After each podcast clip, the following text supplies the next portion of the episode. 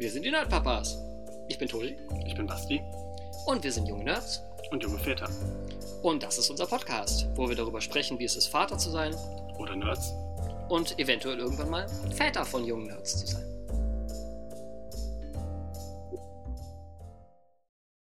Hallöchen miteinander. Hallo, da sind wir wieder. Staffel 3, Folge 6. Und wir reden immer noch über The Legend of Vox Machina. Teil 2. Teil 2 quasi. Äh, dementsprechend gleich die Spoilerwarnung voraus. Wenn ihr The Legend of Vox Machina Staffel 2 noch nicht gesehen habt, dann holt es nach, bevor ihr diese Podcast-Folge hört, weil wir werden alles, alles spoilern. Und wenn ihr die vorherige Podcast-Folge noch nicht gehört habt, holt das auch nach, weil wir schließen an die direkt an. Genau. Wird jetzt nicht nochmal kurz äh, zusammengefasst, sondern es geht direkt weiter. So, das letzte Mal haben wir aufgehört, über ähm, Folge 4 ähm, zu reden. Und jetzt wird auch tatsächlich meine Erinnerung eh langsam so ein bisschen schwammig, so die Übergänge zwischen den einzelnen Folgen. Deswegen löse ich mich jetzt mal von diesem, von diesem Folgen-Ding äh, und wir gehen jetzt quasi Richtung in die äh, Story-Beats, die uns am besten gefallen haben. Weil jetzt kommen ja einige richtig coole Sachen. Ne? Jetzt kommt irgendwie die zweite Sphinx, ähm, und was da gelaufen ist. Es kommt irgendwie The Fey Realm, also die, die, die Feen, das, das Feen, der, der, der Schleier, der, der Feenschleier. Äh, es kommt äh, Westrune und die Herde von Grog und äh, all diese hübschen, tollen Sachen und natürlich äh, gegen Ende der Staffel natürlich dann auch die Konfrontation mit Umbrasil. Ähm, dementsprechend da zu jedem dieser Punkte gibt es Sachen, die dir da besonders gut oder nicht so gut gefallen haben, Basti? Um, um Gottes Willen, also äh, äh, was besonders auffällt, ist einfach, ähm, wie gesagt, was ich schon mal gesagt habe, die Timeline ist anders hm. in der mhm. Serie.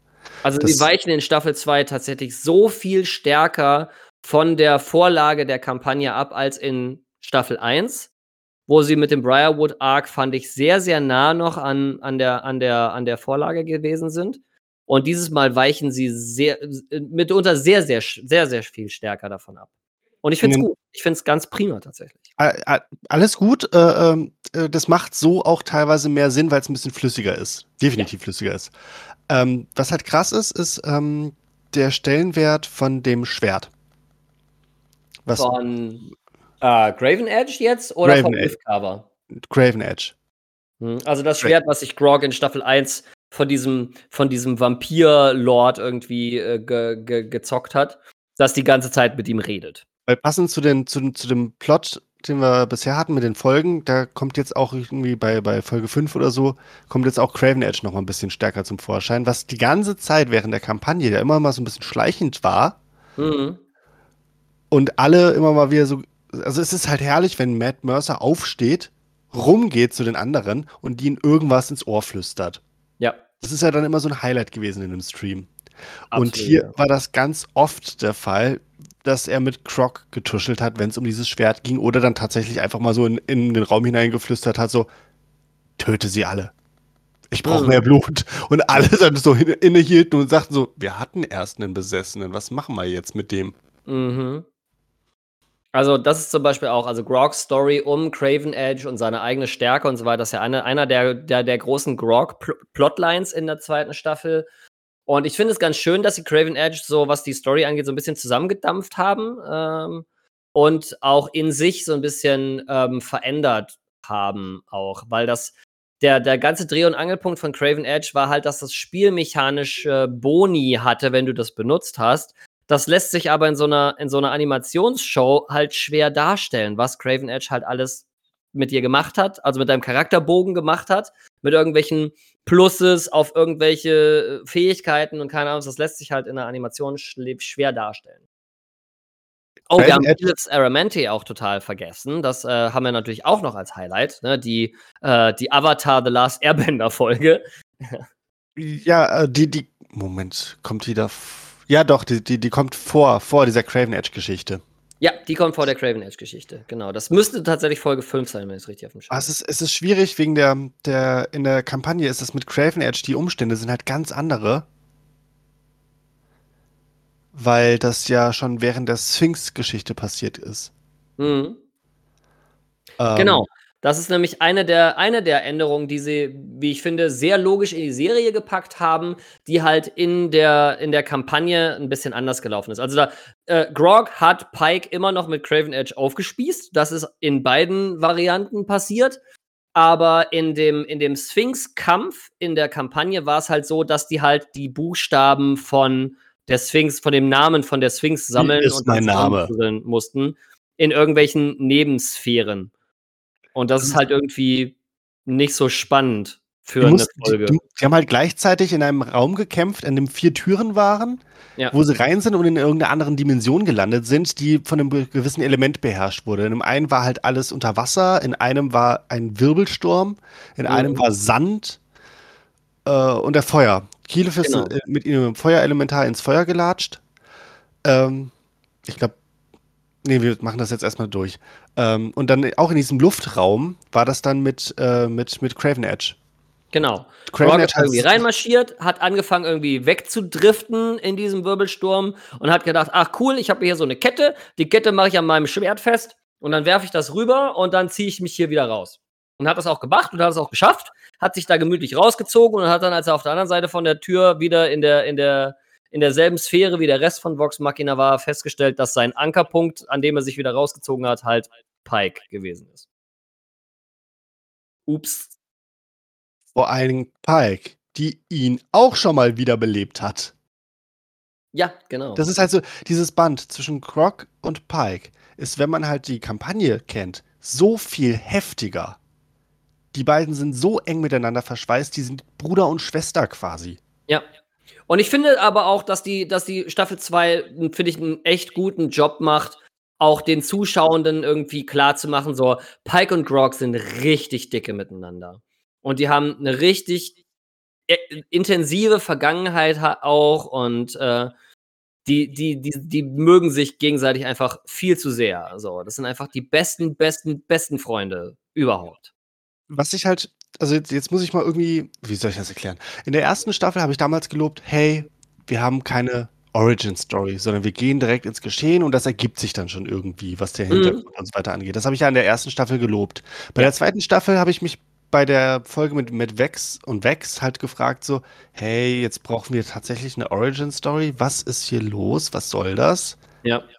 Aber dann habe ich mich dran gewöhnt, wie das so ein bisschen abläuft. Also, oder warum es gerade nur diese Geschichte ist, die so wichtig ist. Um Mhm. einfach diese Spannungskurve, wie du schon in der letzten Folge gesagt hast, aufzubauen, damit das einfach so heftig wird. Damit man, damit man da einfach diesen Drop hat. Genau, richtig. Und da muss man mal sagen, ich glaube, ich glaub, das ist Sam Riegel. Der, der ist als Produzent in der Geschichte ja drin und er hat ein unglaubliches Gefühl, was Theatralik angeht. Ja, also Sam und Travis, also die Stimme von äh, Grog und die Stimme von Scanlan, haben auch zusammen ganze Episoden geschrieben, tatsächlich, als, als äh, Autoren. Ja, Ja. Haben also auch die Dialoge geschrieben und alles. Aber Wobei die Dialoge zum Großteil alle gemeinsam natürlich auch durchgegangen sind, aber die Folgen konzipiert und äh, geschrieben haben tatsächlich dann äh, bisweilen Sam und äh, Travis zusammen. Und ähm, naja, dementsprechend der Kampf gegen äh, Kamal Giori, die, die zweite Sphinx, der sie begegnen, ist dann in der Serie ein bisschen anders. Da haben sie dann die Wahl, entweder die 72 Todesgorgonen zu bekämpfen oder direkt so, irgendwie jo, hört sich gut an. im Labyrinth der, der ewigen Verdammnis irgendwie irgendwas zu machen oder halt Kamal Giori zu verwunden. Und Grog natürlich auch, boah, hier 7, 72 Todesgorgonen klingt total super, lass mal das machen. Und der, dann entscheiden sie sich natürlich dafür, ey, wir verwunden einfach diese Sphinx. Ich meine, wie schwer kann das sein? Und so ziemlich, ich, ich verfolge, also ich schaue ja auch auf YouTube irgendwie die einen oder anderen, den, den einen oder anderen Reactor, also Leute, die halt Serien angucken und da halt sich selber dabei filmen, wie sie diese Serien gucken und darauf dann halt reagieren und so. Und das habe ich halt für Vox Machina dann auch gemacht, weil ich hyperfixiere ja in solchen Kontexten dann immer, wenn ich irgendwas cool finde. Naja, auf jeden Fall, was eigentlich so ziemlich bei allen Reactern, die ich mir da angeguckt habe in dieser Folge und auch bei mir selber der Fall war, war, dass in dem Moment, wo, wo die Sphinx halt sagt, so, naja, ihr könnt mich halt auch verwunden, ich mir nur gedacht habe, so, geht auch Emotional Damage? Und alle Reactor, die ich halt irgendwie auf YouTube geschaut habe, die haben halt auch alle dasselbe gesagt, so, geht auch Emotional Damage? So. Und dann verprügelt er halt nach und nach jeden einzelne, jedes einzelne Mitglied von Vox Machina und schickt die dann irgendwie über den Rand des, der Arena irgendwie, so dass sie für immer in der Ewigkeit irgendwie fallen, äh, bis es einer von denen geschafft hat und am Ende bleibt nur Scanlan übrig. Und Scanlan tut halt eben genau das, was Scanlan dann tut und haut halt einfach eine Powerballade raus, um halt zu sagen, hey, du hast irgendwie die Liebe deines Lebens seit Jahrhunderten nicht gesehen und wirst sie wahrscheinlich auch nie wiedersehen, weil ihr euch getrennt voneinander aufhalten müsst, weil das, das hat Lore-Gründe. Also die Sphinxes sind ja so die, die, die, die, die Keepers of Knowledge irgendwie und die halten ja ganz, ganz viel Wissen in ihren Köpfen. Und wenn sich beide Sphinxes am selben Ort befinden würden, wäre die Gefahr halt zu groß, dass ihnen beiden was passiert und dann das, deswegen irgendwie das komplette Wissen, was sie in ihrem Kopf gespeichert haben, dann für die Welt verloren wäre. Und deswegen dürfen die sich nicht mehr sehen. Deswegen sind die voneinander getrennt. Und ähm, Scanlan piekt halt genau in diese Wunde rein und sagst, hey, kann es sein, dass du die vermisst? ist bestimmt ganz schön scheiße irgendwie, wenn man so wenn man alleine ist und so weit getrennt von der Liebe seines Lebens und so weiter und so fort. Und einfach diese, der Song ist halt so unfassbar geil. Und ich finde es eine absolute äh, Farce, dass der, dass der Soundtrack von Staffel 2 immer noch nicht veröffentlicht ist, weil der, glaube ich, noch nicht fertig ist oder irgendwas war da, weiß ich nicht genau. Aber der, ich, ich warte sehnsüchtigst auf diesen Soundtrack, weil er der Soundtrack von Staffel 1 ist schon ziemlich gut, aber der Soundtrack von Staffel 2 ist nochmal um Längen besser als der erste. Das ist phänomenal, ein phänomenaler Soundtrack. Also der Song ist einfach so geil. Ich würde mir den jeden Tag anhören. Ich finde den so geil. was jetzt mal wieder zum Kontext zur, zur, ähm, zur Kampagne. Witzig ist halt parallel zu diesem Zeitpunkt ist halt Scanlan sehr, sehr emotional aufgewühlt und beschäftigt. Weil zu dem Zeitpunkt bei ihm nämlich genau dieser, dieser, diese Gedankengänge vorhanden sind. Mit dem, er wäre gern bei einer anderen Person mhm. und er sucht verzweifelt eine andere Person, was wir erst in ein paar Folgen später das Erlebnis dann in der Serie zuteil bekommen, was da tatsächlich los ist. Aber ähm, war war, war äh, Kaylee schon vor vor, der, vor dem Sphinx-Ding in der Kampagne? Wie gesagt, ich habe es nicht mehr so genau auf dem Schirm. Katie war noch, sogar noch vor dem Untergang Stimmt, der Stadt. Die war sogar noch vor der Chroma Conclave, dass, dass er Katie begegnet ist. Hm? Ja, das war genau nach, nach der Briarwood Arc. Ja. War das erste, was passiert, so, dass er Kaylee begegnet. Hm. Und, wie soll man das sagen, quasi die wichtigste Person in seinem Leben trifft. Ja. Weil so, seine so, Tochter ist. so. Bum, bum, bum. Wo ich halt auch da stehe, so, Matt Mercer ist doch echt ein Sadist, oder?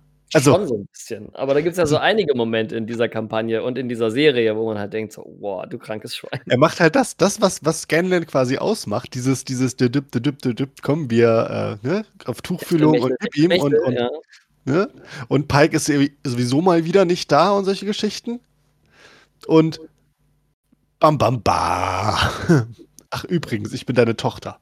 Ja, du, du hättest fast mit Schwein. deiner Tochter geschlafen, du äh, perverses Schwein, ja. Ja, das äh, kommt ja dann in der Serie ein bisschen, bisschen später.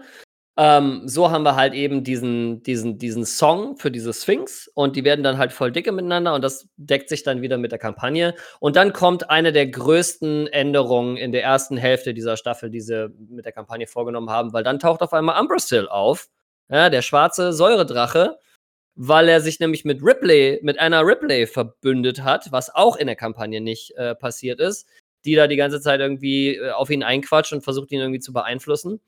Und äh, versucht sich dann halt eben diese zweite Vestige, die sie da dann halt von der Sphinx gerade bekommen haben, Mythcarver, ne, also eine Waffe, die, die nicht zugeschnittener sein könnte auf einen Barden, ja, weil du halt durch Musik und durch Legenden und durch Geschichten erzählen und so weiter die Macht dieser, dieser, diese, dieses Schwerts entfaltest. Ähm, auf jeden Fall äh, äh, taucht dann der Drache auf, macht die Sphinx platt und die stirbt dann, also Kamajiori stirbt dann halt einfach. Äh, so. Und Grog bekämpft dann halt irgendwie Umbrasil und Craven Edge ist so, ja, geil, geil, Drachenblut, mehr, mehr, mehr, gib, gib, gib. Und Grog ist halt nicht mehr aufzuhalten, weil er halt wie im Fieberwahn irgendwie völlig abhängig von diesem Rausch quasi irgendwie auf diesen Drachen einprügelt und Pike versucht dann halt irgendwie ihn aufzuhalten, weil sie nämlich eigentlich als nächstes in den, hinter den Feenschleier wollen, um die nächste Waffe zu finden. äh, den, den, den Fenris-Bogen und stellt sich ihm halt in den Weg und wird halt von ihm da aufgespießt, statt wie in der Kampagne eben bei diesem, bei diesem Versuch, die einzelnen Buchstaben von dem Namen des Sphinx irgendwie zu finden.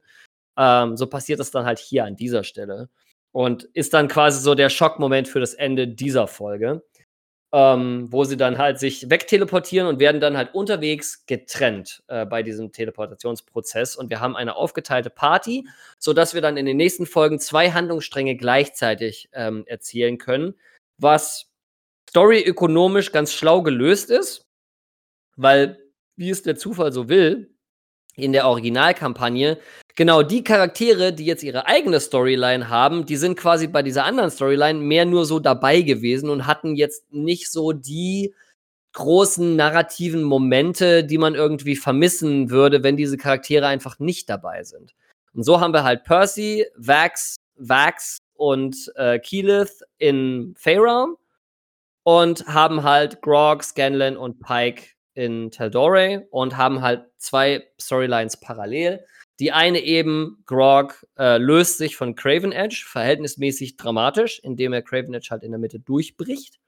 Ähm, und dann halt seine Stärke verliert und dann wirklich wie so ein wie so ein Luftballon, aus dem man die Luft rausgelassen hat, dann irgendwie zusammengeschrumpelt, dann irgendwie da sitzt und nicht mal mehr seine Beine bewegen kann, ohne auf die Nase zu fallen währenddessen im äh, Feyrealm irgendwie äh, Vexalia, äh, äh, Vaxaldan, äh, Percy und Keyleth dann sich durch diese absolut absurd, diesen Drogentrip an äh, äh, Welt, Worldbuilding irgendwie durchkämpfen, äh, um dann im Endeffekt irgendwie in der Stadt zu landen, in der Vexaldan und Vexalia aufgewachsen sind, äh, in, in Singorn, weil Singorn nämlich äh, eine der äh, Städte in Taldore ist, die halt, wenn die Kacke am Dampfen ist auf dem Kontinent Taldore, halt einfach sagt, nope, und dann halt einfach per Teleportationsmagie sich in die Feenwelt verzieht.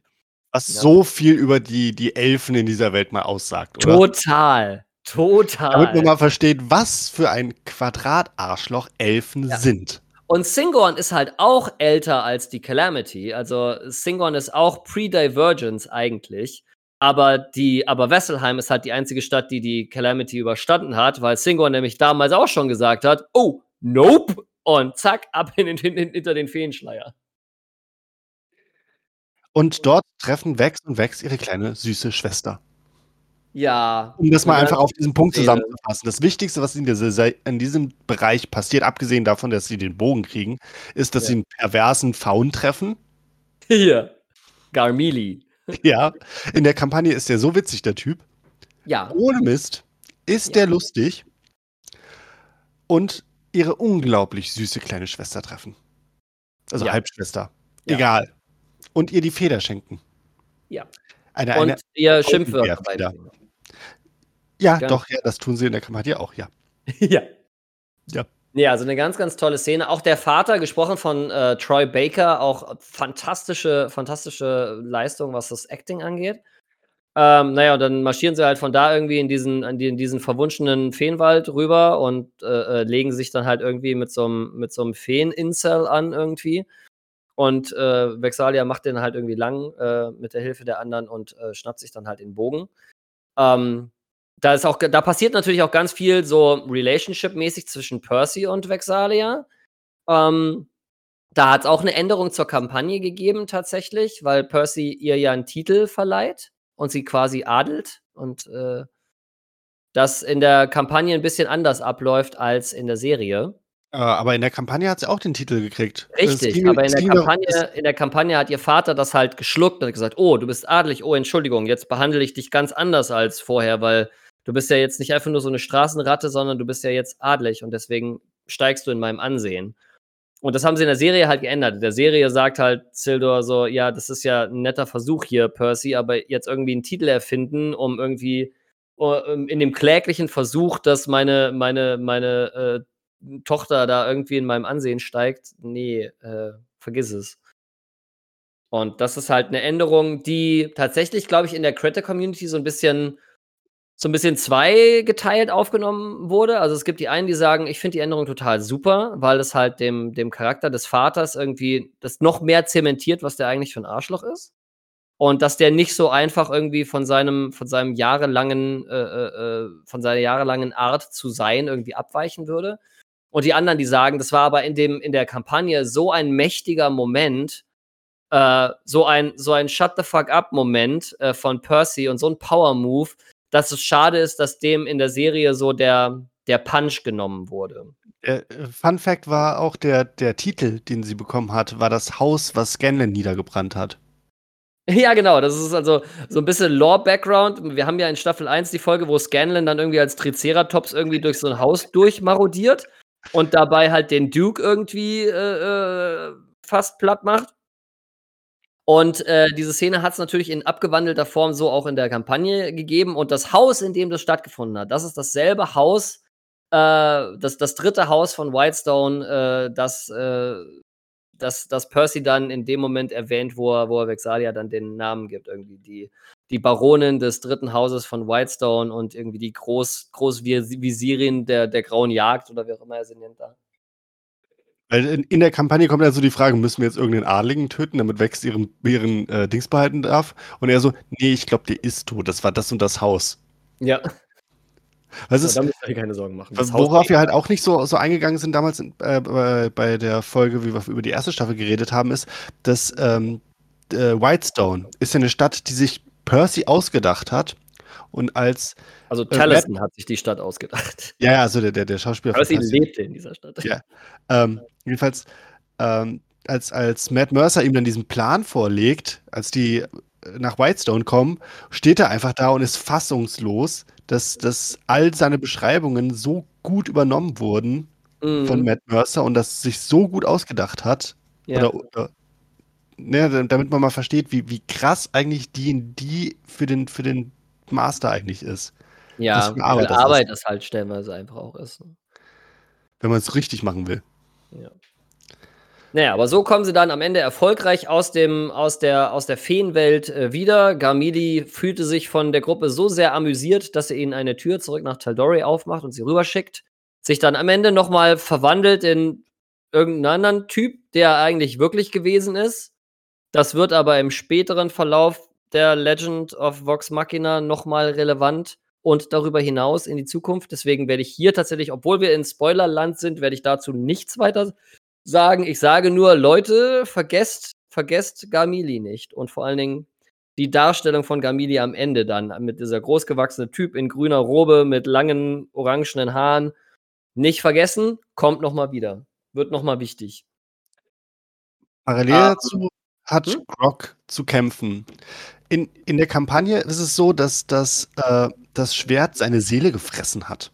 Ja, also das äh, ähm, sich von Craven Edge zu trennen, hat den Tod des, äh, des Schwertbesitzers nach, zieht das nach sich. Das war halt das, was in der Kampagne passiert ist. Also Grog hat das, Grog hat das nicht überstanden, äh, sich von Craven Edge zu trennen. Und die Trennung in der Kampagne verlief so, dass sie, äh, dass das Keylif das Schwert einfach in eine Pocket Dimension reingepackt hat. Genau, hat einfach eine kleine Nebendimension aufgemacht, Schwert reingeworfen, zugemacht und gesagt, reden wir nicht, nie wieder drüber. Bums, aus, Ende. Ist natürlich eine sehr elegante Lösung und eine sehr effektive Lösung aus äh, D&D-Sicht, ist halt narrativ für so eine Serie eine nicht ganz so spannende Lösung. Und deswegen ja, fand ich die Art und Weise, wie sie das in der Serie gelöst haben, tatsächlich ziemlich cool. Wobei das schon, also es war wirklich hart irritierend, dann wirklich über, glaube ich, zwei zwei oder drei Folgen dann Grog so abgemagert auch irgendwo zu sehen. So, wenn du dieses Bild von diesem, von diesem riesen irgendwie, von diesem Halbriese irgendwie gewohnt bist, der irgendwie muskelbepackt ist, sondergleichen, und dann hast du auf einmal diese zusammengesunkene Gestalt da, das war ein Anblick, an den ich mich erstmal gewöhnen musste, tatsächlich. Aber also, es hat sehr gut die Stimmung wieder gespiegelt, die, die in dem äh, Zeitpunkt nötig war, weil es ging ja darum, dass äh, Grog seiner alten Herde begegnet. Die Herde, genau. aus der er nicht nur rausgeschmissen wurde, sondern weil er äh, war, war das Pikes Vater? Ich glaube, Pikes, Pikes groß groß. Nee, nee, nee, nee, nee. Ich, ich glaube, er hat versucht, Pikes Vater damals zu, vor der Herde zu beschützen und wurde deswegen als Verräter zu Tode geprügelt und Pike hat ihn dann noch gefunden und aufgepäppelt. Nee, ist äh, Pikes Urgroßvater, glaube ich. Der, Ja, der, ähm, der hat die dann aufgezogen. Ich bin mir nur halt, der, das ist halt so ein Punkt, wo ich mir nicht sicher bin, ob es der Urgroßvater selber war, der auch dort glaube wurde. ja. Aber ich müsste es tatsächlich noch mal nachlesen. Ich müsste noch mal ins, ins Critical Role Wiki reingucken, ob im Original, also in der Kampagne, ob in der Vorgeschichte von Grog und Pike das nicht sogar irgendwie ein näherer Verwandter war als der, als der Ur-Urgroßvater. Ur, Ur, Aber in der Serie ist es auf jeden Fall der Ur-Urgroßvater. So. Ja, also der, der zieht die beiden auf jeden Fall auf und kümmert sich um die beiden. Genau. Weil er wurde ja nicht nur rausgeschmissen aus seiner Herde, sondern er wurde ja rausgeprügelt aus seiner Herde und zwar fast bis zum Tode von seinem eigenen Onkel. Genau. Der halt eben auch West, äh, zwei, zwei äh, äh, Schlagringe, äh, Vestige-Schlagringe irgendwie sein eigen nennt und damit halt eben Kontrolle über seine Herde übernimmt. Titan Gauntlets oder so werden die genannt. The Titanstone Knuckles. Das Titanstone Knuckles, genau. Und äh, das ist nämlich der Witz. Äh, das ist ein Titanstein, also der, das, die Essenz eines Elementars. Ja, Also quasi, quasi die, die, die personifizierte Erde. Das, was Stein ausmacht, ist dort diese Essenz in diesen, in diesen Armschienen drin. ja. Und halt aus irgendeinem Grund Donner und Blitz, weil, keine Ahnung. Ist halt cool. So, weil ich glaube, meine, die, ich müsste jetzt in mein, in mein äh, Kampagnenbuch tatsächlich reingucken, in mein Teldori Reborn. Aber ich glaube, die machen auch äh, Blitzschaden, also äh, Lightning Damage, meine ich. Oder Thunder Damage, weiß ich jetzt nicht genau. Wie dem auch sei. Der hat halt diese Vestiges und die wollten sie sich ja dann auch irgendwie holen, aber so in dem Zustand, in dem Grog natürlich ist, würde das eigentlich nicht gehen, weswegen sie halt gucken, ob sie da irgendwie an, auf anderem Wege rankommen und Scanlan verwandelt sich dann irgendwie in eine Libelle und fliegt da rein und äh, dann machen sie sich Sorgen, wo Scanlan geblieben ist und schleichen sich dann irgendwie rein.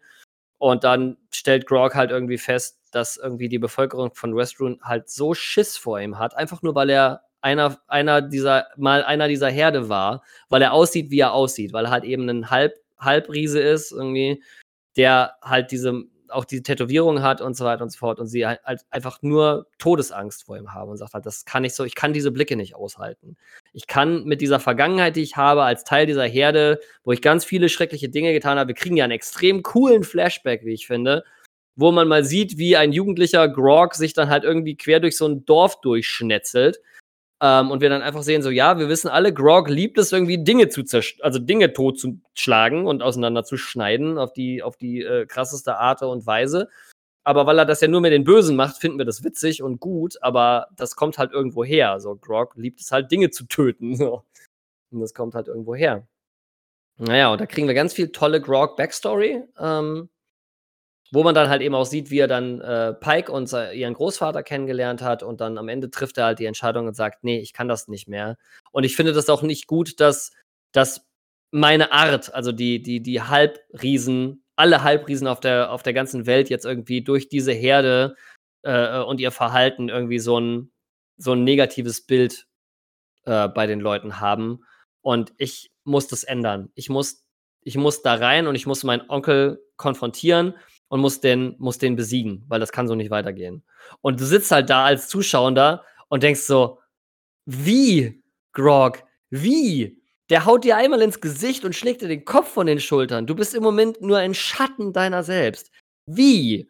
Und natürlich, irgendwo weiß man im Hinterkopf, naja, diese ganze Earthbreaker Groon-Geschichte, ne, der alte Typ, der ihn irgendwie verprügelt hat in der Episode da, der ihm gesagt hat, hier, find mal heraus, wo deine Stärke herkommt. Ähm, das wird nochmal wichtig werden und das wird dann halt jetzt wichtig. Und dann kommen wir halt zu einer der legendärsten Folgen, sowohl dieser Staffel, wie ich finde, als auch vor allen Dingen der Kampagne.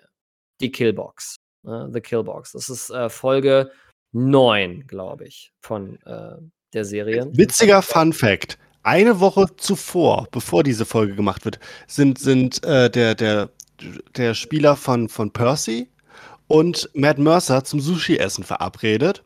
Und nach dem Essen geht Matt Mercer mit so einem Stapel Zahnstocher nach Hause und sagt so, ich habe damit ganz große Pläne.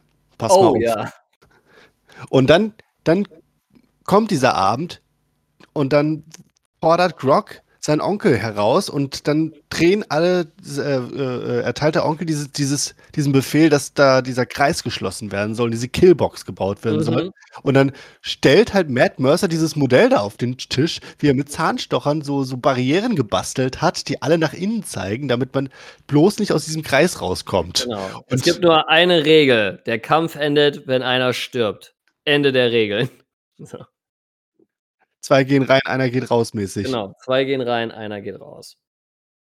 Naja, und dann fordert Grog halt am Ende irgendwie seinen Onkel heraus und du denkst halt nur, wie willst du das überleben? Wie willst du das überstehen? Und dann in Folge 9 kommt halt der große Moment. Grog tritt gegen seinen Onkel an und steckt tatsächlich natürlich ordentlich ein, aber für, dafür, dass er halt mit den Titanstone Knuckles auf die Fresse kriegt, bleibt er noch relativ stabil stehen und dann kommt halt der Moment, wo die Herde halt irgendwie Pike und Scanlan und seine, seine Tochter Kaylee dann irgendwie finden und die dann einkassieren und sagen, haha, cool, jetzt könnt ihr irgendwie uns dabei zusehen, wie wir, wie wir euren Grog platt machen.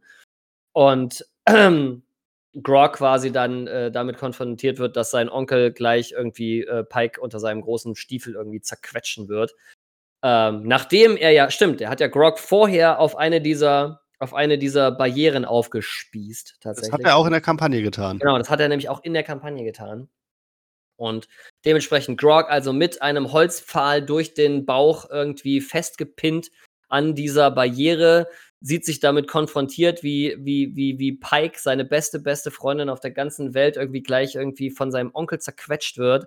Und das ist der Moment, wo wir den Flashback kriegen zu Earthbreaker Groon, wo es wieder um die Frage geht, wo kommt deine Stärke her? Wo kommt deine Stärke her? Und äh, er dann quasi dann eben äh, äh, seine, seine Stärke wiederfindet, eben seine Stärke darin findet, seine, seine Freunde zu verteidigen und seine, seine, seine Wahlfamilie quasi zu beschützen. Und äh, das ist einfach ein glorreicher Moment, weil das halt, du hast halt diesen, diesen zusammengeschrumpelten Luftballon, der auf einmal pff, sich aufplustert und dann einfach wieder aussieht wie der gewohnte Grog, den wir, den wir haben. Und der Kampf ist auch so unfassbar gut animiert. Er ist so dynamisch und es macht so viel Freude, irgendwie diesen Moment zuzugucken, wie Grog dann halt irgendwie seinem Onkel rechts und links und rechts und links ein paar mitgibt. Aber natürlich, damit die Dynamik auch seine, sein volles Potenzial entfalten kann, reicht das natürlich nicht, um seinen Onkel zu besiegen. Und dann kriegen wir halt die Sequenz, die auch in der Kampagne legendär geworden ist und in der Serie, wie ich finde, auch legendär ist. Vox Machina, fuck shit up. So, die ganze Truppe versammelt sich, um einfach nur Vollgas zu geben und irgendwie alle da rauszuboxen. Und Scanland beginnt halt irgendwie diesen Metal-Song zu spielen ne, We Would Like to Rage. Und dieser Song ist auch so mega geil. Ja. Travis singt ja darauf irgendwie diese, diese harten Metal-Gröl-Parts. Und dieser Song ist halt auch so mega, mega gut. Und wir sehen halt wirklich like Vox Machina in ihrer vollen Pracht sich da quer durch diese Herde marodieren. Und es ist so geil. Bis zum finalen Schlag mit dem, warte mal, Meteor Strike nennen, nennen sie das doch, weil sie es dann später häufiger mal machen. Ähm, na, der Meteor Strike ist was anderes. Das okay. kommt später dann nochmal. Das, das ist ein Keyleth-Ding. Der, der Keyleth-Meteor ist nochmal ein anderes Ding. Ähm, nee, aber das, das war auch so ein Moment, ähm, Grog in dieses Amulett zu packen, ähm, da diesen Pokéball zu packen, den, den, den, den Vax ja dann von Sarah bekommen hat nach, dem, nach der Sunken Tomb-Episode. Ähm, also Trinket quasi während dem Kampf wieder rauslassen, damit Trinket auch ein paar Leute futtern kann. Äh, und dann Grog da reinzupacken, war halt einfach ein absoluter Power-Move, auch in der Kampagne schon. Und dann Grog eben aus, weiß ich nicht, 30 Meter Höhe oder was auf seinen Onkel runterfallen lassen. Und dann Grog mit, ich glaube, also Travis durfte dann ja, glaube ich, mit Advantage würfeln, ob er trifft, ob die ja. Attacke durchgeht. Und er hatte halt noch einen einzigen Hitpoint. Also Grog war auf, auf, auf One-Hit-Point runter. Und dann fällt er von da oben runter und würfelt halt und darf halt mit, mit Advantage, also mit Vorteil würfeln und wirft zwei W20 und einer davon ist eine 1 und der andere ist eine 20. Das ist halt schon. Und dann natürlich die große Frage von Matt Mercer in dem Moment. How do you want to do this? Ja. Und Travis, der ja unfassbar unfassbar viel Spaß daran hat, solche Szenen dann so blutig zu beschreiben, wie er nur kann.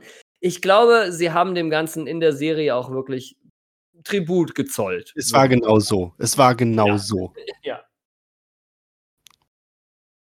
Aber meine Güte, Grog ist in dem Moment eingeschlagen wie ein Marschflugkörper. Also, das war schon krass.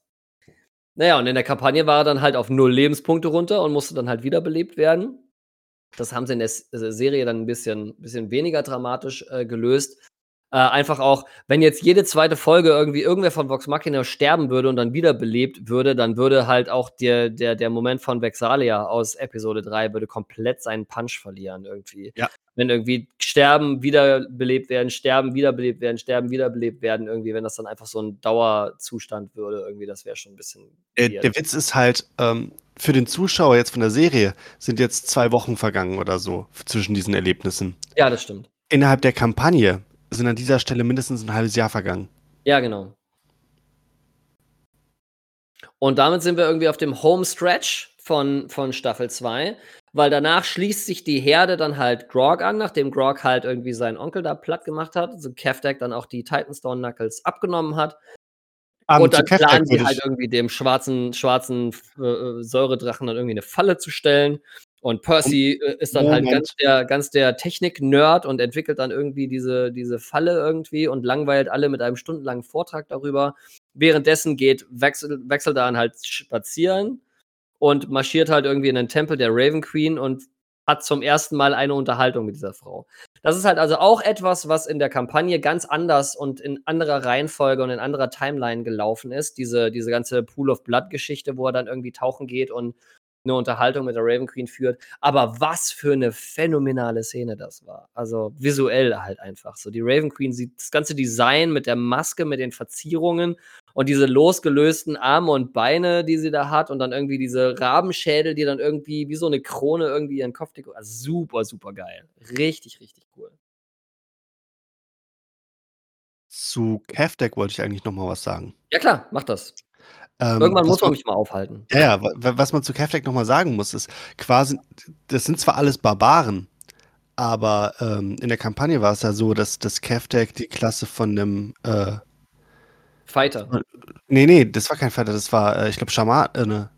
Der war Schamane. Der hat, äh, mit Ne, Totems das war. Greenbeard. Also, in der Kampagne gab's noch so 'ne Art Grima-Schlangenzunge-Charakter, der Keftek dann die ganze Zeit irgendwie, äh, äh, äh, nette Scheußlichkeiten ins Ohr geflüstert hat, wie er denn das alles irgendwie so machen soll. Ne, ne, das das das war an ähm, Keftek hatte ja diese Bärentätowierung gekriegt. Und als er die aktiviert hat, hat er dadurch ist er so groß geworden. Das waren bei Keftek nicht die nicht die Knuckles, sondern es waren seine eigenen Fähigkeiten, die er hatte.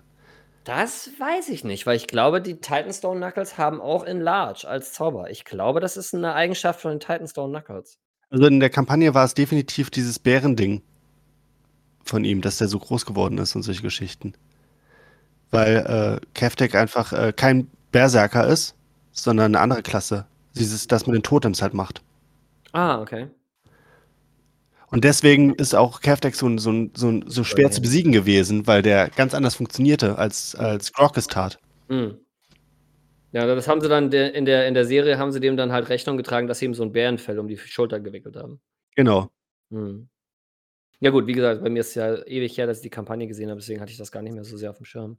Ich wusste nur noch, dass halt dieser da da war dieser Druiden-Typ irgendwie Greenbeard, der da irgendwie Der der hat auch noch mal 'n paar Sachen gemacht, aber das war nicht so nicht so dramatisch, Ja. außer dass ihm der Kiefer weggeschossen wurde. Ja. Aber wie gesagt, also, für die Serie den rauszustreichen, fand ich fand ich völlig okay. Der war nicht wichtig.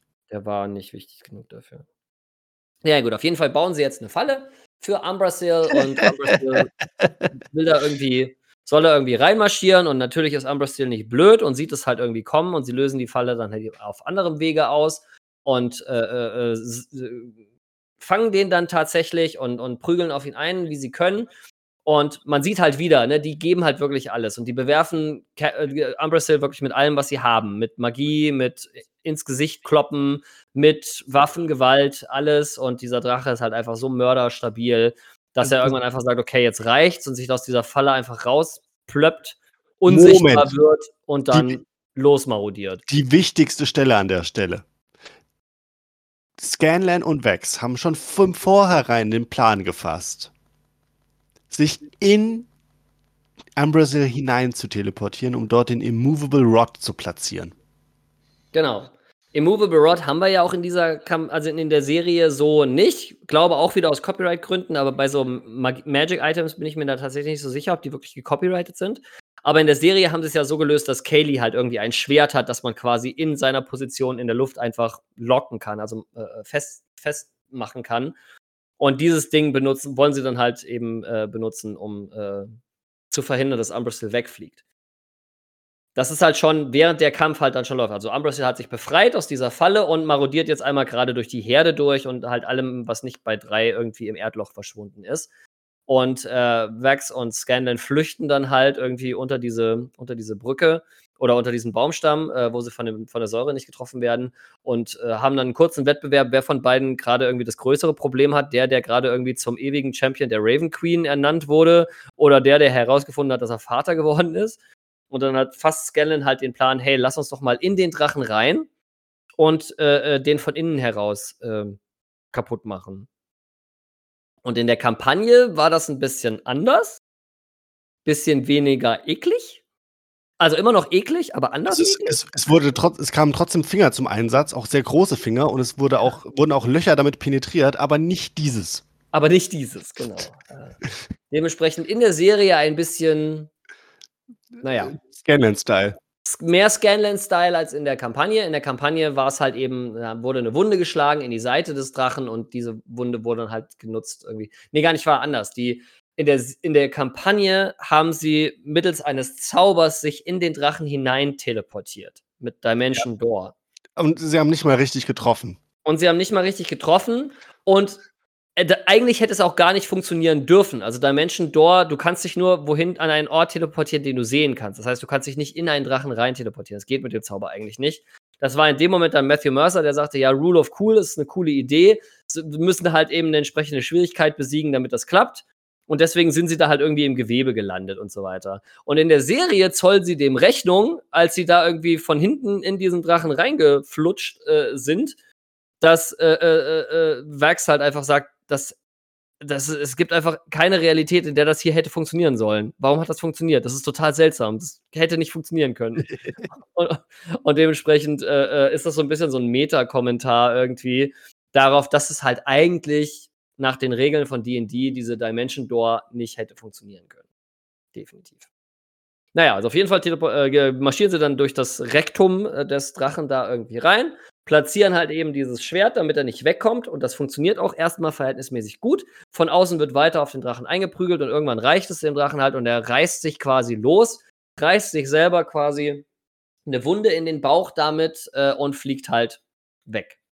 Und Grog versucht halt noch mit seiner, mit seiner neuen Axt, die er von seinem Cousin gekriegt hat, irgendwie sich daran festzuhalten. Und äh, dann geht's halt Richtung finaler Endkampf.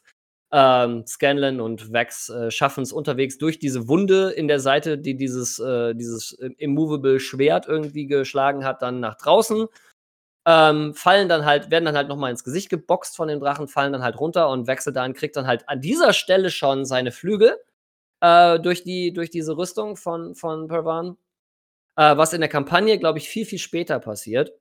Ja. Das, weil diese, diese Vestiges haben nämlich drei Stufen. Die haben quasi eine, eine schlafende Stufe, eine erwachte Stufe und eine Exalted Stufe, also eine, eine dritte, einen dritten Level, den die erreichen können an Machtpotenzial. Und die Flügel sind eigentlich erst der letzte Level und das passiert eigentlich wesentlich später in der Kampagne. Aber für die Serie ist es an der Stelle einfach cool, dass Wechsel dann ab dem Moment halt Flügel hat, was einfach mega cool ist. In der Kampagne war es, glaube ich, einfach Bigby's Hand.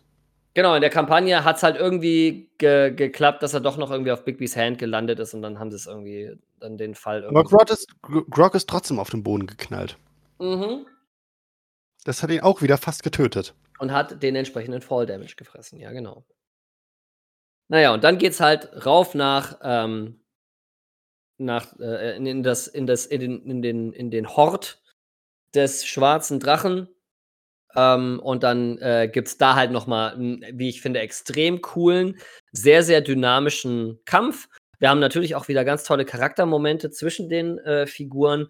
Und dann gibt es halt irgendwie äh, äh, hart aufs Maul. Der Drache zeigt wieder mal, dass selbst wenn, wenn Vox Machina ihn mit allem bewirft, was Vox Machina hat, dass es halt einfach nicht reicht, einen so alten Drachen fertig zu machen. Und quasi nur durch eine, eine List schafft es äh, Scanlan dann, ihm äh, Mythcarver wieder abzunehmen und dann die, das Machtpotenzial von, von diesem Schwert zu entfalten und dem Drachen dann halt irgendwie das halbe Gesicht abzusäbeln und den Drachen dann damit zu besiegen. Und das In der Kampagne halt war das auch ein unglaublich heftiger Kampf. Also da sind sie auch alle nur um Haaresbreite. Pfeifen alle aus dem letzten Loch. Das ist eine tolle Szene auch, weil wir diesen ganzen Konflikt auch mit Scanlan haben, mit irgendwie, wer bin ich und wer will ich sein. Und ähm, weil Scanlan ja auch schon in Staffel 1 und in Staffel 2 auch wieder immer derjenige gewesen ist, der sagt, Leute, das ist völlig wahnsinnig, was wir hier machen. Wir können gegen diese Drachen nicht gewinnen. Die sind einfach viel mächtiger als wir. Wir sollten einfach gehen. Und dann halt von seiner eigenen Tochter den Vorwurf zu hören, so, ja, ist klar, du, du rennst halt immer weg, wenn es gefährlich wird oder wenn es äh, zu nah an dich rankommt und keine Ahnung was. Haben wir ein paar ganz tolle Character Growth Momente für Scanlan auch gehabt, die dann halt in diesem Moment dann halt ihren Höhepunkt äh, finden wo er halt Umbrasil dann halt eben dem, den, den Todesstoß äh, setzt, quasi. Also generell haben wir in Staffel 2 haben wir, ähm, wir hatten in Staffel 1 halt den Fokus nahezu ausschließlich auf Percy. Percy war der zentrale Charakter und sein, und sein Vengeance-Arc war irgendwie die, der, der zentrale Plottreiber der ersten Staffel. Und die anderen Charaktere waren halt mehr so Support-Charaktere für, für Percys Arc. Und das war ja in der Kampagne auch so. Das war erstmal Percys Story oder ne, Percys Story. Und in Staffel 2 haben sie es, wie ich finde, sehr, sehr elegant gelöst, allen Charakteren Momenten zu geben, wo sie glänzen konnten. Also die haben alle ihre eigene Story irgendwie in Staffel 2. Wir haben Keyleth mit ihrem Aramanti, auch schöne Flashback-Szene mit Keyleths Mutter, Villia, die ja nicht nur die Frisur von Korra aus Legend of Korra hat, sondern auch von Korras Synchronsprecherin Janet Varney gesprochen wird, was ich mega cool finde weil der ganze Keyleth-Charakter halt, das merkt man halt auch, dieses ganze Aramente-Ding, mit dem wir müssen halt, ich muss irgendwie alle Elemente irgendwie beherrschen lernen, bla bla bla. Das ist nicht, das klingt nicht ohne Grund nach Avatar The Last Airbender, weil Marisha Ray halt einfach ein riesengroßer Avatar The Last Airbender-Fan ist und den Charakter Keyleth halt eben mit dieser Liebe für, für Avatar The Last Airbender halt irgendwo auch erschaffen hat. Und dementsprechend ist es halt einfach das i-Tüpfelchen, dass Janet Varney halt irgendwie ihre Mutter spricht. Das finde ich mega gut. Also wir haben da diesen Arc. So Keyleth, die in Staffel 1 noch sehr unsicher war, obwohl sie eine sehr, sehr mächtige Druidin ist, sehr, sehr unsicher war, äh, die mehr Mut findet. Dann kriegt sie auch noch einen netten Outfit-Change irgendwie mittendrin. Und dann halt eben Feuer, das, das Element Feuer dann irgendwie mastert und äh, da dementsprechend mehr in sich hineinwächst als äh, für ihre zukünftige Rolle als Anführerin ihrer ihrer Leute, der, der Air Ashari. Dann haben wir ähm, Percy, der mal eine andere Seite von sich zeigen kann, weil Percy ist nämlich eigentlich ein kleiner Nerd. Percy hat sein ganzes jugendliches Leben damit verbracht, irgendwie in der Bibliothek zu sitzen und Bücher zu verschlingen.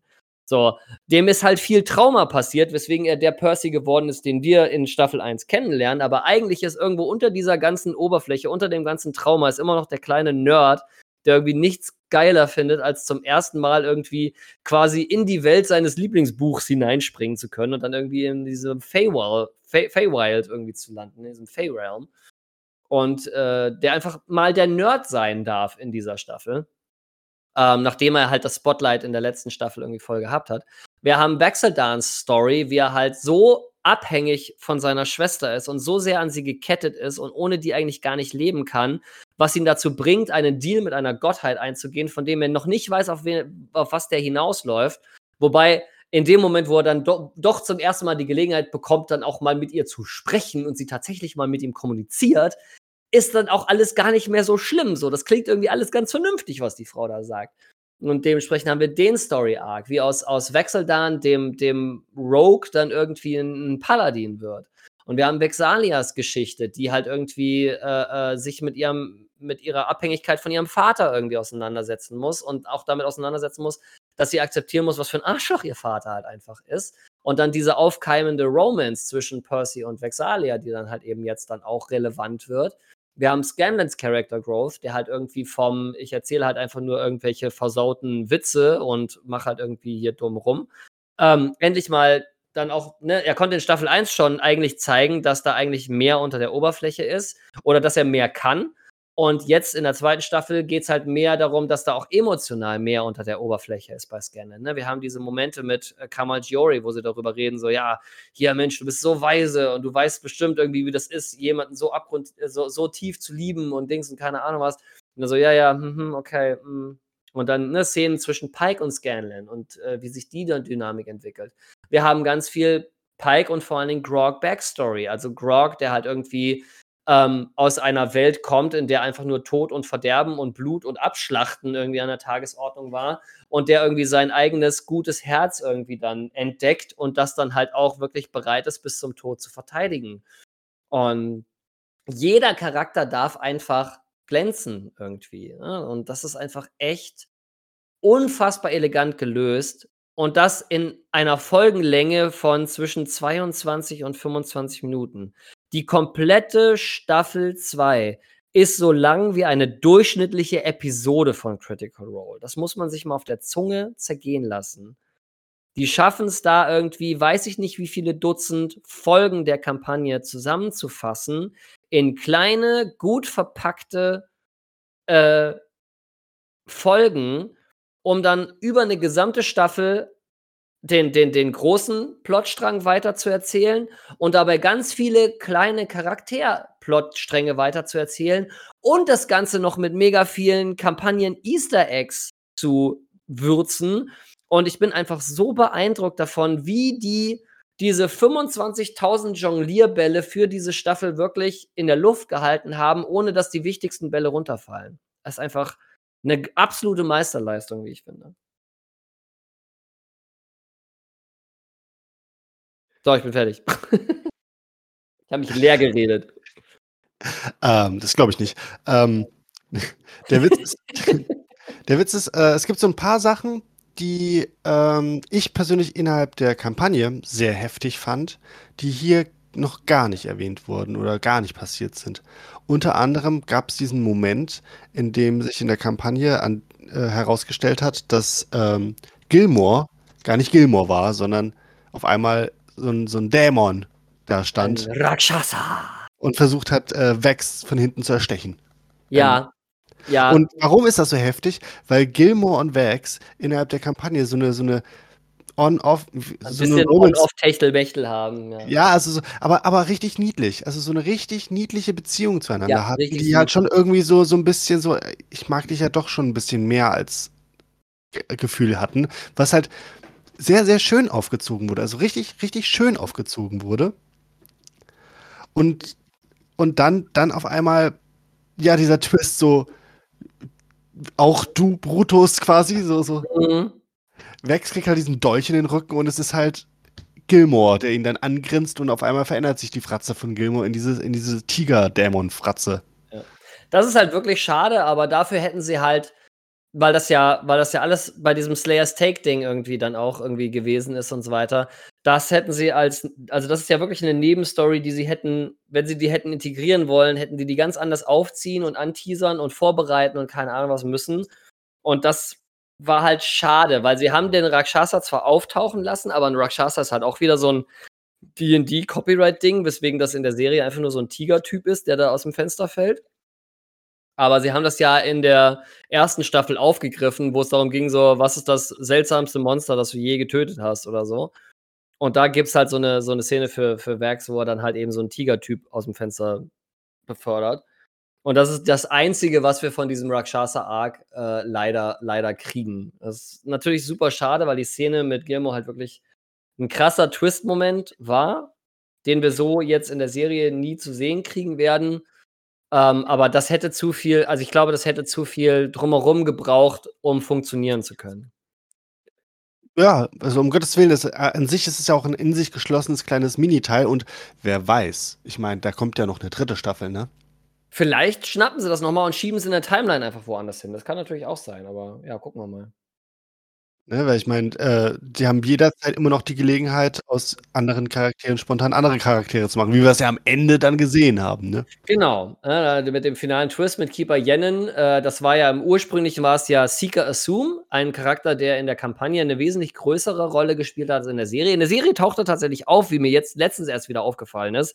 Der steht halt da in der Szene, wo Uriel da am Anfang seine Ansprache hält, steht halt im Hintergrund. Das ist der kleine Typ mit der Glatze und den äh, Tätowierungen im Gesicht.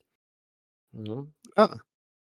Der taucht in der Serie auf, aber der spricht kein Wort. Das ist ein absoluter Hintergrundcharakter. In der, in der Kampagne wesentlich mehr. Und äh, bei Keeper Yennen ist es halt so, Keeper Yennen hat ja einen Leberfleck auf der Wange. Oder ein Muttermal oder so.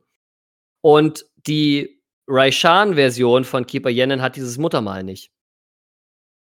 Oh, da achtet natürlich keiner drauf. Achtet kein Schwein drauf. Aber de, wenn man die Serie dann nochmal guckt, Staffel 2, kann man quasi genau den Punkt benennen, ab dem Keeper Yennen nicht mehr Keeper Yennen ist. Ziemlich cool. Ja, und dann halt der finale Twist am Ende. Thordak züchtet sich da irgendwie in Imorn eine kleine Drachenarmee heran. Ups. Das ist ja blöd. Das ist auch was, was man in der Kampagne erst viel, viel, viel, viel, viel, viel später erfährt. Weil man ja nicht irgendwie wie in der Serie mit so Überblenden mit, was passiert eigentlich gerade hier und was passiert eigentlich gerade da arbeiten kann, weil du ja bei dem Actual Play immer nur bei den Spielenden bist und was die erleben. Äh, und dementsprechend nicht Matt Mercer dazwischendurch sagt, und wir schneiden jetzt rüber nach Imon und schauen mal, was Thordak so macht und bla bla bla. Weil er seinen Spielenden damit ja Informationen geben würde, die die Charaktere einfach nicht haben können. Aber in der Serie kann man sowas halt machen und dementsprechend erfahren wir jetzt an dieser Stelle schon, was Thordaks großer Plan ist, während man in der Kampagne irgendwie bis, weiß ich nicht, Folge 80 oder so warten muss, bis, bis, die, bis das irgendwie mal aufs Tablett kommt, so ungefähr. Witzig ist halt, ähm, in der Serie sind wir ja an dem Punkt, die haben ja jetzt alle, alle Waffen zusammen. Nein. Nein? Moment, sie haben, sie haben das Schwert, sie haben die ja. Knuckles, sie haben ja. den Bogen, sie haben die Rüstung. Ja. Was Aber fehlt? kommen da nicht noch welche? Ja, klar kommen da noch welche. Ach so, jedenfalls, und der Witz ist, ähm, ähm, in dem. Kieles hat noch nix, Pike hat noch nix. Ja, ja. gut. Äh, Percy ähm, hat noch nix. Äh, in der, jedenfalls in der Kampagne ist an diesem, an diesem Punkt, nachdem die Umbrasil getötet hatten, hatten die ja noch nicht mal den Bogen. Die hatten nur die Knuckles, das Schwert und die Rüstung. Die sind ja. erst nach Umbrasil in die Feywilds reingegangen. Stimmt. Und da, und da bin ich jetzt gerade. Die ja. haben jetzt gerade, sind die gerade mit den Werwölfen fertig geworden. Oh ja, die Werwölfe haben sie ja auch rausgeschnitten aus Zeitgründen. Aber wir wissen ja alle, dass, oder vielmehr, wissen es vielleicht nicht alle, aber wenn man es weiß, Travis Willingham ist halt einer der größten Werwolf-Fans überhaupt. Und diese ganze Szene war für, für Travis halt einfach pures, pure, pures Glück. Travis liebt Werwölfe. Und Travis hat auch in dem Moment so ein bisschen darauf zugearbeitet, dass Grog eventuell von einem gebissen wird, damit er einen Werwolf spielen kann. Deswegen hat er die ganze Zeit den Typen provoziert. Ja. okay. Ich fand's halt so witzig, dass die so einen riesen Aufriss machen um, um diese Pixies, dass die halt die versuchen, diese Pixies nicht zu töten und Gedöns zu machen und, und, und einen riesen Aufriss, trara, und dann mhm. Kommen sie durch, nicht aus dieser Kuppel raus. Sind so. in der Serie auch so zwei Easter Eggs drin, dann in der, in der, in der, äh, wenn Gamili dann sagt irgendwie, lasst euch bloß nicht mit den Pixies ein und keine Ahnung. Das ist quasi eine Referenz auf, auf diese Sequenz. Ja, und noch ein anderes tragikomisches Easter Egg in dieser ganzen Feyram-Szene. Am Anfang gibt es ja die Szene von diesem putzigen Vögelchen, das da irgendwie rumzwitschert und dann von so zwei Blumen auseinandergefetzt und aufgegessen wird. Das Design dieses Vogels basiert auf dem Haustier von Marisha Ray und Matthew Mercer. Die hatten so einen so Papageienvogel, Dagon. Und ähm, als die vor, weiß nicht, zwei Jahren oder was angefangen haben, Staffel 2 zu produzieren, kamen halt die Leute auf sie zu und haben gesagt, hey, wir würden gerne irgendwie Dagon irgendwie als Vorbild nehmen für so einen Vogel, der hier irgendwie im Fairham auseinandergefetzt wird. Wäre das okay? So, ja, ja, klar, macht voll gut. Dann taucht unser Vogel auch darauf. Da, da, da auf irgendwie. Und in der Zwischenzeit, während die Staffel halt produziert wurde und jetzt, bis sie veröffentlicht wurde, ist Dagon halt gestorben. So, oh. also der Vogel lebt halt nicht mehr. Und Matthew Mercer und Mercer Ray hatten halt komplett vergessen, dass diese Szene in der Serie vorkommt und schauen halt diese Serie, also die haben ja dann immer wieder, kriegen ja dann immer so Previews, die sie angucken können, weil sie das ja alles abnicken müssen, als diejenigen, die da irgendwie die, die Zügel in der Hand haben. Und Matthew Mercer hat halt in einem Interview gesagt, so, als dann diese Szene kam, musste ich so lachen und habe mich irgendwie nicht mehr eingekriegt, weil es so absurd war und ich komplett vergessen habe, dass diese Szene existiert. Wie unser geliebter Vogel, von dem wir uns letztes Jahr verabschieden mussten, dann in dieser Serie verewigt wird, weil er von zwei Pflanzen auseinandergerissen und aufgegessen wird. Das ist halt einfach echt krass. Es ist halt witzig, ne? diese unangenehmen Geschichten, äh, Situationen, die einen dann irgendwie dazu führen, dass man lacht.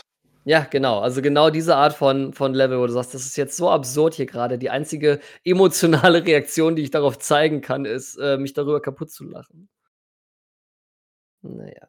Aber ja, äh, ich habe Staffel 2 sehr genossen. Ich finde alle Änderungen, die sie vorgenommen haben, finde ich in sich schlüssig. Es gab wenig Dinge, die mir die mir also, eigentlich hat mir alles gefallen. Es gab nur so ein, 2 Momente, wo ich gedacht habe: „Na, so“ Also, wenn ich so 'n Und paar Lieblingsmomente rausholen müsste, wären es für mich die die die diese Liebesballade von Scanlan Phänomenal. und dieser Moment, wie Vax aus dem Blutpool da rauskommt und die anderen ihn sehen und fragen so: „Alles gut mit dir?“ „Ja, ja. Ja, Ja, alles gut. super.“ Mir geht's prima, ne? Er ist besser denn auf einmal, weil er endlich irgendwie verstanden hat, was Phase ist. Was ich halt in der Szene am allerwitzigsten finde, ist halt seine Zwillingsschwester, die halt nicht sagt: „Oh mein Gott, ist dir irgendwas passiert? Tut dir irgendwas weh? Bist du verletzt?“ Sondern sie sieht halt ihren ihren Zwillingsbruder irgendwie über also, überströmt mit Blut und ihre erste Frage ist: „Wessen Blut ist das?“ Das finde ich halt cool. sage ich dazu nur. Ja, Dagger, Dagger, Dagger. Dagger, ja. Ja, ich habe auch meinen also, unser unsere Zuhörerschaft sieht das natürlich nicht und du auch nicht, aber ich trage ja grade meinen meinen Wechseldarn, äh, Hoodie tatsächlich, weil Critical Role hat ja auch 'n Shop, wo die irgendwie Klamotten vertreiben und dann habe ich meinen meinen Wechseldarn Hoodie tatsächlich grade an mit den 3 Dolchen vorne drauf und den Flügeln hinten drauf und innen drin im Saum steht: „Do not go far from me“ und so was. Das ist einfach echt schönes Teil, ja. Ja, dementsprechend, äh, ja, ich, äh, kaue euch einen vor von Dingen, die ihr eh nicht sehen könnt. Es ist schon wieder 'ne Stunde geworden, meine Güte. Aber wenigstens haben wir's geschafft, durch die Staffel durchzukommen mit Wir 2 wir haben's Episoden. geschafft. Jetzt käme nur noch zusätzlicher Nerdkram wie: Was haben wir vor? Oder, äh, auf der Palette liegt ja definitiv mal irgendwie diesen Revolver von Percy zu drucken, die Oh ja, das Pepperbox. finde ich richtig cool, ja, die Killbox. Äh, die die die die Liste. The List, glaube ich, heißt das heißt die Pepperbox, äh, in in in Canon. Also, ja, Percy gibt ja all seinen also, vielmehr Taliesin gibt ja allen Waffen von Percy irgendwie witzige Namen, ne? Das 1. Ding heißt halt The List, weil das halt die Todesliste ist, ne, die Pepperbox. Äh, dann das große Scharfschützengewehr heißt Bad News, because nothing travels faster. Genau, der der Elektrohandschuh ist Und der eigentlich irgendwie Elektrohandschuh heißt Diplomacy. Ja, genau. Ja. Und die die neue, die vierläufige? Ähm, weiß ich tatsächlich grade gar nicht, wie das vierläufige Ding heißt.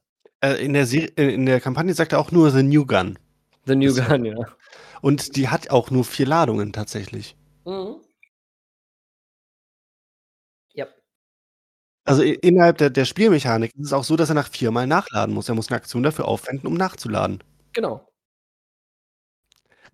Halt immer wieder diese diese Spiel und Serienreferenzen finde ich halt einfach faszinierend bei der Nummer. Also, das ist halt das, was mich bei äh, Vox Machina allgemein einfach so begeistert, ist, dass hinter jeder Aktion, die dort statt stattfindet, man sich definitiv den Würfelwurf vorstellen kann. Ja, das stimmt. Das schaffen sie ganz elegant, wie ich finde.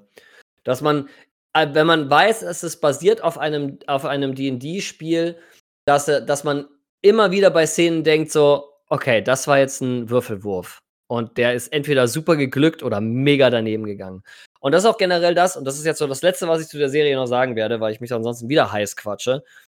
Was diese Serie so besonders macht, abseits ihrer ihrer absurden Erfolgsgeschichte, ist, dass wir's hier mit einer mit einer absolut ungewöhnlichen Form von Adaption zu tun haben. Wir haben hier eine Animationsserie, die auf einem live improvisierten Rollenspiel basiert. Also, die Vorlage der Serie ist nicht, da haben sich 10 Leute irgendwie mehrere Monate in 'nem Writers Room eingeschlossen und haben diese Serie erdacht und die Dialoge und keine Ahnung was, sondern diese Serie basiert auf den live gespielten und in diesem Moment von den Spielenden improvisierten Stories dieser Charaktere. Und das ist einfach 'ne Art von Storytelling, auf die da zurückgegriffen wird und als Inspiration genommen wird für diese Serie, auf die keine andere kein anderes kreatives Format Zugriff hat.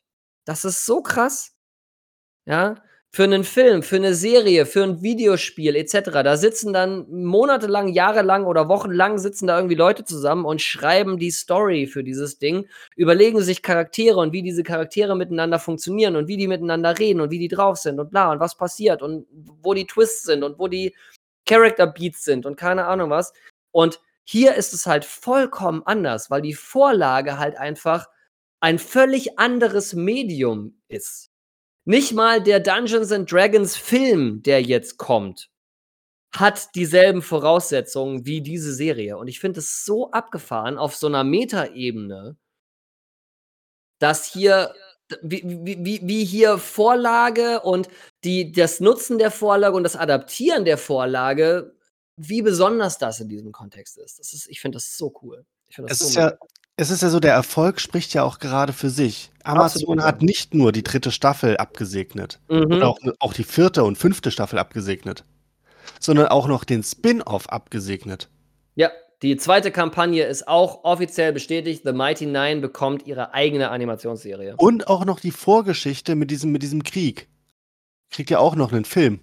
Also ich hoffe, ich hoffe, dass der, der Film, den sie mit Amazon ausgemacht haben, dass sie da ähm, EXU Calamity verfilmen, weil das wäre, sie wären schön doof, wenn sie es nicht machen, weil das wirklich legendär ist. Ich meine, Sam Riegel macht, hat ja in all diesen Sachen die Finger drin. Ja, logisch. Ganz klar. Und das ist halt quasi ein Garant dafür, dass das alles, alles gut werden wird, irgendwie. Aus, aus absurden Gründen. Ja. Ja, also es ist einfach, diese Serie dürfte nicht existieren. Wenn es nach, wenn es nach allen Regeln von Hollywood und der, der, der, der, der, der, Produktion von Streaming-Inhalten und so weiter geht, dürfte diese Serie nicht existieren.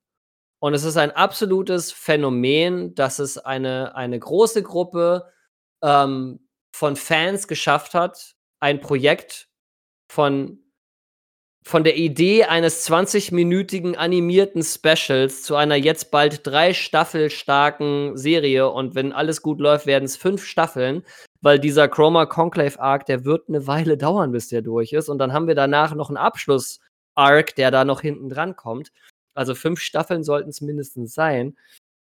Ähm, wo dann noch die nächste Kampagne da drauf äh, dazu kommt und halt noch ein Film. Das ist ein absolutes Medien Imperium geworden. Und das ist halt einfach super krass. Und es läuft weiter. Und also Critical Role, in dem Moment, in dem wir hier sprechen, läuft das einfach weiter. Also das, das, die, ja. die sind ja schon bei deinem nächsten. Das ist ja genau, mittlerweile Kampagne, Kampagne 3. 3 ne? läuft gerade und ist gerade bei Folge 51. Eine Sache, auf die ich ja noch hoffe, ein Gastauftritt von Vin Diesel. Sie haben ja mit Vin Diesel schon mal einen One-Shot gespielt. Genau. Und das wäre einfach so witzig, wenn sie ihn als Gastcharakter und wenn er einfach nur durch, durch den Bildschirm quasi läuft. Als, ja, fände ich auch irgendwie witzig. Als, als äh, äh, Witch Hunter. Ja. Genauso hier mit, mit, mit Trav, äh, äh, ähm, na, der von Brooklyn 99, hier, ähm, äh, Terry Crews. Terry Crews hat ja auch ja. mit denen One-Shot gespielt. Ja, stimmt. Ne, wenn das in den späteren Staffeln mal vorkommt. Das wäre witzig. Ja, also wie gesagt, ich habe große Hoffnung, dass sie es schaffen, über die fünf Staffeln einfach alle Hobbits als Synchronsprecher zu kriegen. Weil Mary und Pippin hatten sie ja jetzt schon. Dementsprechend hoffe ich auf weitere Hobbits. Ja, äh, die Folge ist sehr lang geworden. Äh, ich entschuldige mich äh, vielmals. Ähm, aber ihr habt sehr geduldig durchgehalten oder genug Pausen zwischendurch gemacht. Dementsprechend vielen Dank fürs, äh, fürs Zuhören meiner, meiner Nerd-Ramblings über The Legend of Vox Machina. Und äh, ja, in den nächsten Folgen reden wir dann auch mal wieder über Sachen, wo Basti dann auch ein bisschen mehr zu sagen darf. ich glaube, ich habe da ganz gut mitgemacht dieses Mal. Ja, ich hoffe auch. Alles klar. Äh, ja, dementsprechend äh, vielen Dank fürs Zuhören. Empfehlt uns gerne all euren FreundInnen weiter äh, die irgendwie Nerd-Eltern sind, Nerds sind, Eltern sind äh, oder irgendwas dazwischen. Ähm, und äh, ja, vielen Dank fürs Zuhören. Äh, teilt unsere Inhalte. Äh, bewerft uns mit Fragen, Kommentaren auf Spotify, äh, Quatsch, auf Spotify, auf Instagram. Ähm, at Tojichiba und at wie heißt er auf Instagram? Sebastian W. Ja. Ja.